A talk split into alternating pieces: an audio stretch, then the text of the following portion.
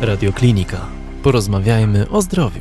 Ogólnie rzecz biorąc, najprostsze badania to jest morfologia, w której jeżeli mamy do czynienia z zakażeniem wirusowym, to będziemy mieli stosunkowo mało e, leukocytów, czyli krwinek białych i zwykle, bez względu zresztą na wiek, no bo tu mamy zróżnicowanie, e, jeśli chodzi o wiek, ale będziemy mieć limfocyty, a nie granulocyty. Natomiast jeżeli mamy do czynienia z infekcją bakteryjną, to w morfologii będziemy zwykle mieli wysoką leukocytozę oraz głównie granulocyty, no czasem nawet formy młodsze. To przemawia za zakażeniem bakteryjnym. E, za, bak e, za, bakteryjnym przemawia także jeszcze inne dość proste do wykonania badanie, czyli CRP, czyli białko ostrej fazy, które jest podwyższone to też niestety nie w 100%, ale w dużej mierze może wskazywać na to, że mamy do czynienia e, z infekcją bakteryjną.